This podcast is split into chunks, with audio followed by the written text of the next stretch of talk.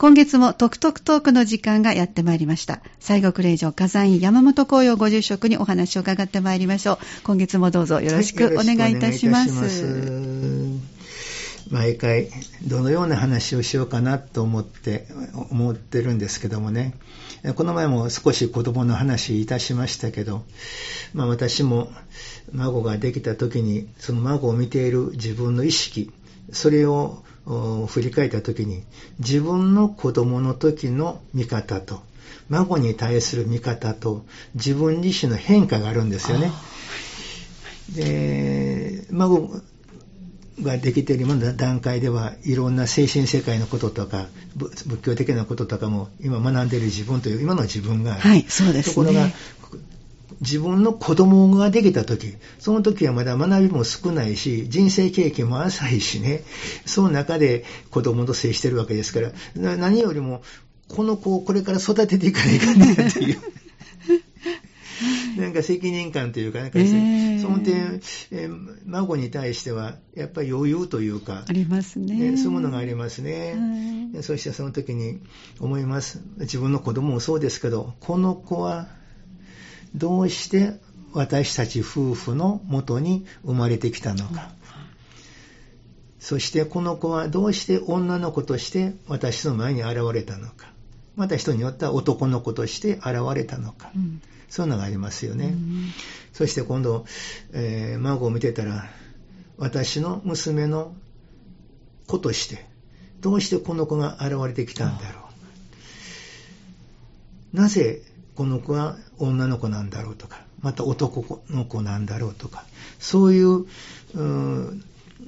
根本的なことに対して、普通の人はそんなの考えたかって分からへんやんとかね、なったりするけども、でもね、そういうのがね、真理に触れるきっかけなんですよね。だからお釈迦様も悟られたきっかけ、本当のきっかけは、どうして人はこの世に生まれてくるんだろう。そして生まれた人はみんな死んでいく。ね、誰も死んでいく。死ぬために生まれてきたんやろかって。うん、何のために生まれてきたんやろか、うん、そういうことに疑問を感じられて真理を追求されていったわけですね。でも普通の人はね、こういうことを言ったかで、そんなん考えとったら生きていかれへんや、そんなもの。一応生まれてきたあるんやから、毎日生きなあかんやん、とかね。そのような言い方になってくるわけだけど、でも、私たちこの世に生まれてくるっていうのは、やっぱり生まれてくるだけの目的というものがあって、ある意味においては何かに気づくこと、学びというか、悟りというか、そういうものを求めて生まれてきたんじゃないかなと思ったりしますよね。そしてその子供というのを見たときに、やはりこの人にはこの子でなければならなかった。この人にはこの孫でなければならなかった。誰か言いましたよね。親子関係はガチャポンやいて。金持ちのとこ生まれとったらよかったのにとか、ね、外に目を向けて他者との比較の中でその言い方をしたりする。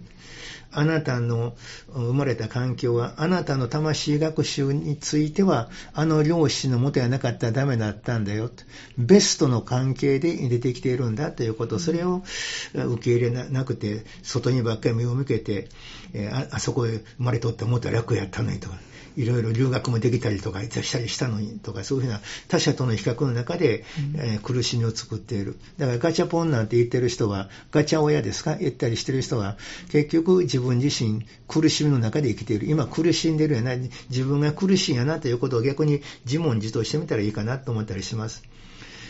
そして孫を見て思った時に、いつもこの子供が生まれてきた時にね、仏教徒でありながら、つい聖書を引用して、えー、こう、いいのかなと思ったりするんですけど、私ね、聖書を引用するのはね、仏典というのはね、結構、あの、古文というか難しい言葉で書いてるんですよ。そうですね。はい、漢文帳でね。そうですね。だから、それを引用しても、なんとなくこう、わかりにくいわけもう一度説明していただかないと、私たちちょっとわからないんですけど。あれでしょ。ところが、聖書の場合は、えー、それなりに訳して、えー、そうですね、交互体というか、分かりやすく、現代に通じる言葉がたくさんありますね。ますもんね。はいえー、ですから、その時に子供見た時に、イエス様が言われてたよなって、天国に入れるのはこの子供のような心を持ったものであるって。ある時、イエス様が話をされてたその集会に、血のみ子を抱いた女性がイエス様に祝福をしてもらいたくて、そばに近っていこうとした。そしたら、弟子がそれを止めたわけですね。イエス様忙しいんやと。そんな子供を祝福とかだけでね、誰も祝福してほしいんやと。その中であの行ってはならないということで、弟子がその女性詰めた止めたわけですね。そしたらいつになくイエス様は厳しい言葉で、その弟子を叱られたと書いてあります。イエス様が曰く、このような子供の心、神の国というのは、この子供のような、幼子のような心でなければ、神の国には入れないんだって。それを止めることをしてはならないって言って、今ここにいているいっぱい多くの人がいている中で、一番天国、神に近い、神と共に生きているのは、この子供なんだ。それを私とこに来るのを止めるとは何事かっていうことでね、非常に厳しく叱られたようです。そういうことで、孫を見てたら、この子は子供、本当に天国に近いんだよね。神に近いんだよね。っていうことで。これ何になりますけど、まあ、信じる信じない方あるかもしれませんが、赤ちゃんとかね、そういう人はね、目に見えない世界が見えてますよ。そして、生まれたそこの赤ちゃんなんかね、頭の周りに綺麗にオーラが出てますから、例えば、あの、教会の、あの、絵、天井に描かれてる、その天使の絵とかありますよね。はいはい、まあ、マリア様もそうですけど、いろんな天使たちの後ろに綺麗な五光というか、あはいはい、あれが描かれてるでしょ？ね、あれね、えー、ちっちゃな赤ちゃんを持ってる人が、この番組聞いておられたら、いっぺん実験してほしいんですけど、はい、えーこれは目の残像ではなくてね、ちゃんとオーラが出てるのが見えるんです。で、一番見やすいのはね、ベージュ色の壁、その前に赤ちゃんを抱っこして立ってもらって、でそしてちょっとずーっとこう、後ろなんか下がって、でじーっと、またその見るときのコツもね、オーラを見ようという意識を働かしたら見えないんですよ。はい。無にならなきゃいけないそうそうそう。あの静かに、ただ、うんただ目を開けているだけ、目を開けて赤ちゃんの周り、こう頭のあたりをじーっと見てたらね、その頭の周りにね、こう、こう白いとちょっと光というか、それが見えますから、うん、久しぶり久しぶりにこんな赤ちゃんができたら、またやってみようっていうような感じで、えー、ずっと見てたりしてたんですけどね。うん、母親の方はじっと見た。なんかやっぱり、こっちがあのおばあちゃんに、えー、だけ変えてもろて、はい、でそこしてね。そうか、抱っこしてらっしゃる方、ちょっとそばすぎて、見えないので、そうそうだから、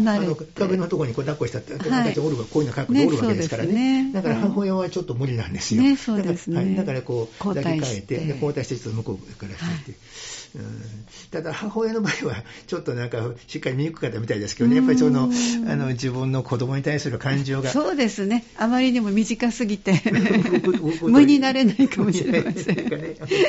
そう、あの見よう見ようとするなよって言うたんですけどね、うんはい、見ずにただじーっとしてたら、あのこう心を打ちつけてみると、頭の前に綺麗なオーラが見えるから、赤ちゃんみんなそうなんですよ、赤ちゃんみんな天使なんです。みんな菩薩なんです。仏様、地蔵さんとか、ね、仏様には後ろに綺麗な円弧があるでしょ、はいあれと一緒です。だからそういうのが赤ちゃんにはあるわけです。だからそういう神の光に触れた時に、赤ちゃんというのは何の所作もしてないし、何のことを発してない。ふにゃふにゃうとだけやのに。だけど、そこにやってきた方々に安らぎを与える。あのエネルギーは神と共に生きてるから。神のエネルギーがそこに入ってきてるから、それが赤ちゃんの世界なんですね。でも、その母親が言いました。この子、一旦泣き出かけたら、なんで泣いてんのかが分からへんねん。もう、あれなんやろか、これなんやろかとかね、どこが、何が気に食わへんなんのかとかね、もう、そんななるねんとか言ってね、えー、ちょっと大きくなった時に言うたりしてました。ね、お釈迦様とかイエス様やったら、人の心が全部読めるんで、あ、今これで泣いてるわ、あ、おしめやわとかね、これが、はい、あの、何やとか分かったらね、どれだけ楽か。えー 中には何本しても泣き止まんでくれなかったら、心が折れそうになるって言ってました。一緒に泣いてね、過ごしてしまう方もあるってよく聞きますね。こんだけしてるのに、一体なんで泣くの？とかね、もう、そういう中でやってたっていう、ま中にはそういう苦労するのがしんどいからということで、もう必要に迫られて預けないかん人はそれはしょうがないけれども、その中でもう、乳幼児あたりから預けてしまう。私はそれは非常に疑問に思いますね。やはり、えー、赤ちゃんは小さい時はお母さんと一緒。それがやっぱりいいんじゃないでしょうかねと思います。でそして、えー、その小さい時の感情が大人になっても、えー、それは、え、大きく影響してくる。それ皆さん自分自身を振り返ってみればどうでしょうか。大体3歳までの両親との関わりが自分自身を形成していきます。それが本当に満たされた人、本当にそれが安らいだ人であったならば、その人の人格形成がちゃんとできていくので、結局大きくなった時においても、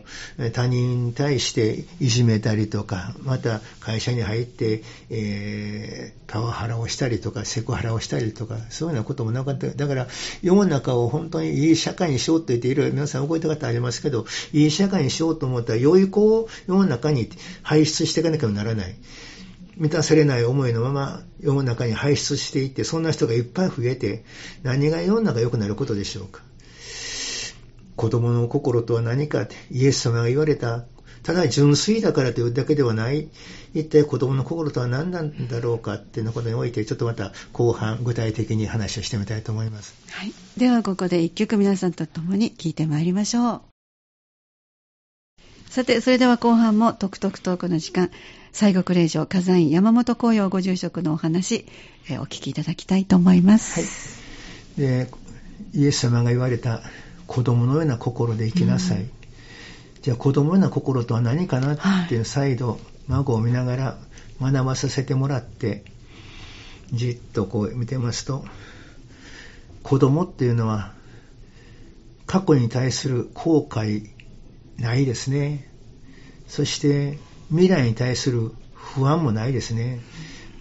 あの時どうしよう。もしね、今度こんなこと行くけども、どうしよう。そんな不安もない。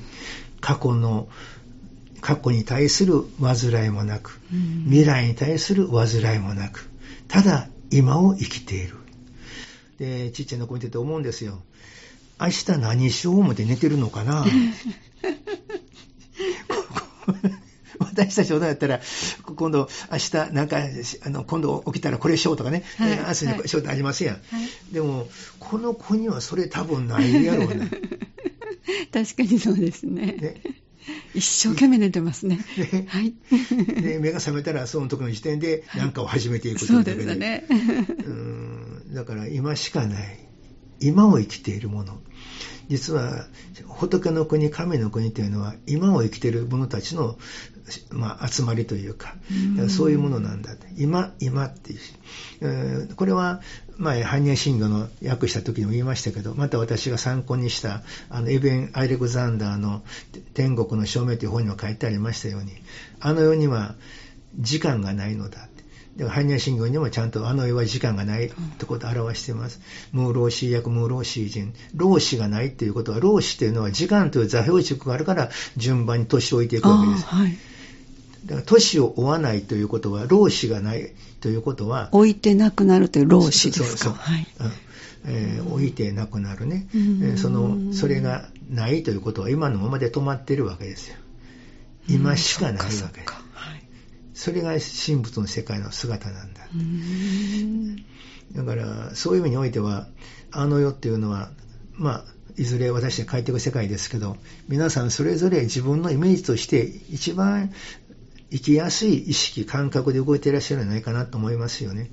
95歳で死んだ人が、あの世でもずーっと95の意識でいたら、寝たきりになっちゃいますからね。ちょっと寂しいですね。はい、その意識としては、その年じゃなくて自分の一番動いてたぐらいの、ね、意識のままで。だからこそ、今のままでずっと生きれる。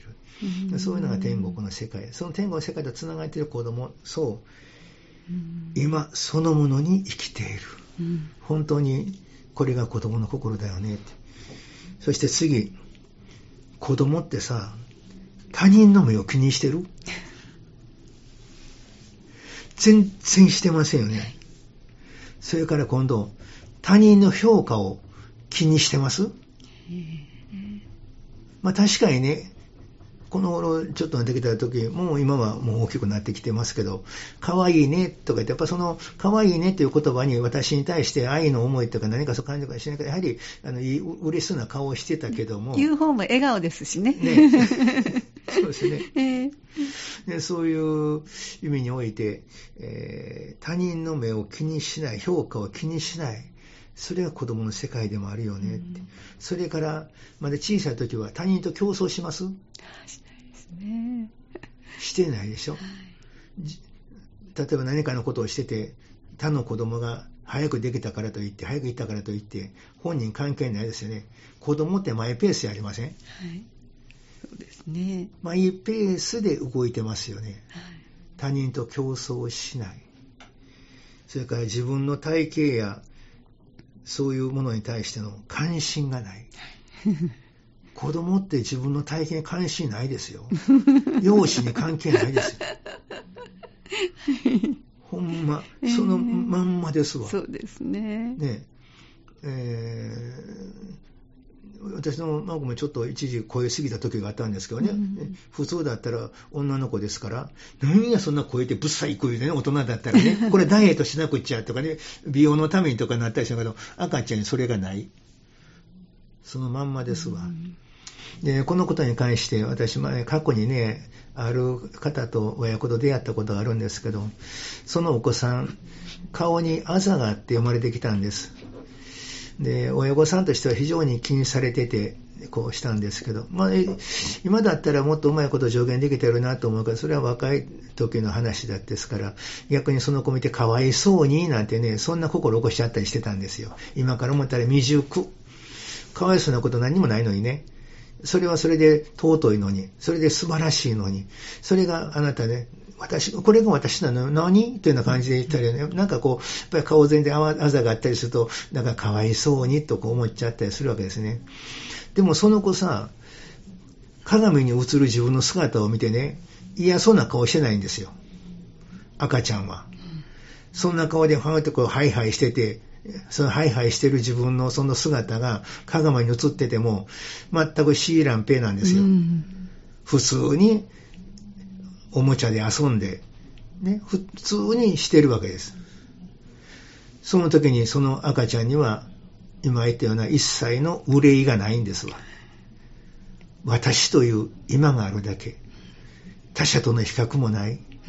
価値観もない。そのまま。その子がやがて保育所に入り、幼稚園と順番に進んでいく中で、他者との比較が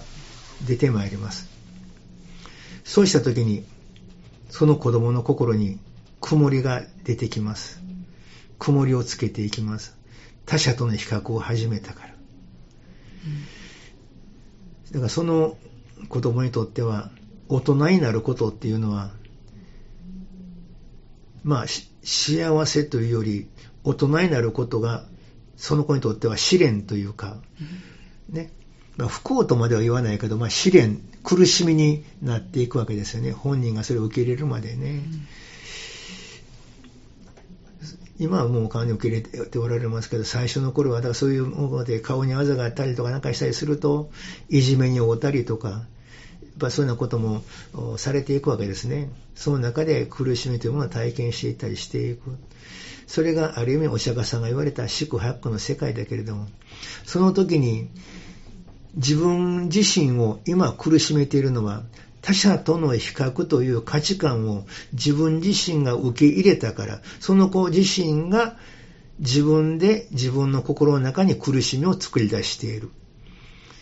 でそういう他者との比較におけるところの価値観とかいうものは、実は実在ではなくて、幻のエネルギーなんですよ。本当は実在していないエネルギーなんです。本来、神仏の世界で不変なるものというのは、やはり慈悲の思い、愛というもの、それが普遍であって、他者との価値観におけるところの比較対象というもの、その中から生み出された価値観というものは、人間が作り出した、勝手に思い込んでいる幻みたいなもの、その幻に自らが、自らで振り回されて苦しんでいる。それが人間ってものではないでしょうかね、と思います。ですから、イエス様が言われた子供のように生きろ。だから私は、えー、大人になっても、その子供心に帰っていく。そういう訓練というか、私も、ね、まあ、何か自分の体型とか、いろんなこととかで、そういうコンプレックスとか、いろいろ持ったりする方、あったりする方も知りません。それから、そういう身体障害的なことがあったりするかもしれません。でも、私は子供の頃、こういうものに対して一切囚われず、こういう自分であったけど、それに対して何の憂いもなく、ただひたすら私として生きていた時代があった。生まれたすぐから悩みを持って、自分の体型とか悩みを持って生きていたんだったら、それはもう生まれてそういうものだろう。しかし、最初は何もなかった。私はものまま綺麗な存在だった。これは今言ったそういう容姿だけのことではなくて、いろんな他のコンプレックスになってもそうです。劣等感にしてもそうです。赤ちゃんの時に劣等感なんかなかった。赤ちゃんによっていろいろありますわ。器用な子もあれば、ちょっと不器用かなって言われる子もあったりする。で、ね、人からどんくさい子やなとか言ったりなったりもする。だけど、本人はそれに対して何の憂いもなかった。そういう自分というものがあったということ。それをしっかりと大人になっても心にこう問うていただきたいなと思います。本当に私たちは子供から学ぶことが多いのではないでしょうか。大人からというよりも子供から学ぶこと。世の中にある価値観というのは全て幻であって、その幻、モンスターみたいなものに振り回されてはならない。この世の中に、私この子思いますわ。見ざる、聞かざる、言わざるというようなことわざありますけど、そういう目に見えるもの、聞こえるもの、それだけに振り回されて、それが真実のごとくになってしまっているんではないだろうか。今世の中に流れている多くの価値観、私はそれに対して全てを疑えと言いたくなります。ちょっと話はずれますけども、私も高齢者の中におなりにして、高齢者になったら交通事故が多いなんてことをね、皆さん高齢者の事故が多いとか思ってる方多いないですか？ところがマスコミがそこに焦点当てて積極的に流してるから、実際のところ交通事故のやっぱ多いのは若い人たちが多くて、えー、高齢者の事故というのはそんなに数多くない。たまたまアクセル間違ったから、それをこう、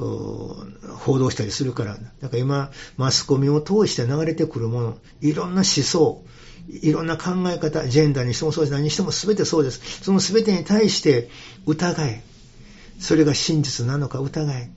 自分の心に忠実に、神仏の子としての己の心の内に通って、自分の心において納得できる選択肢を取っていきなさい。だから私自身がこんな体でいろいろ前から始まったとしても、私自身は子供の頃それに対して何も思ってなかったやないか。神の心のままで生きてたやないか。そんな自分がみんな誰もあったんや。その神の心に戻りなさい。神の心に戻りなさい。それがイエス様が言った子供の心として生きよという、そういう言い方はないでしょうかね。だから私思います。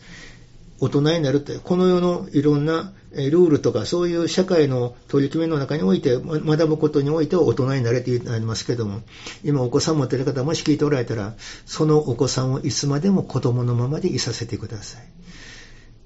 この言葉も注意してくださいよ。子供まで、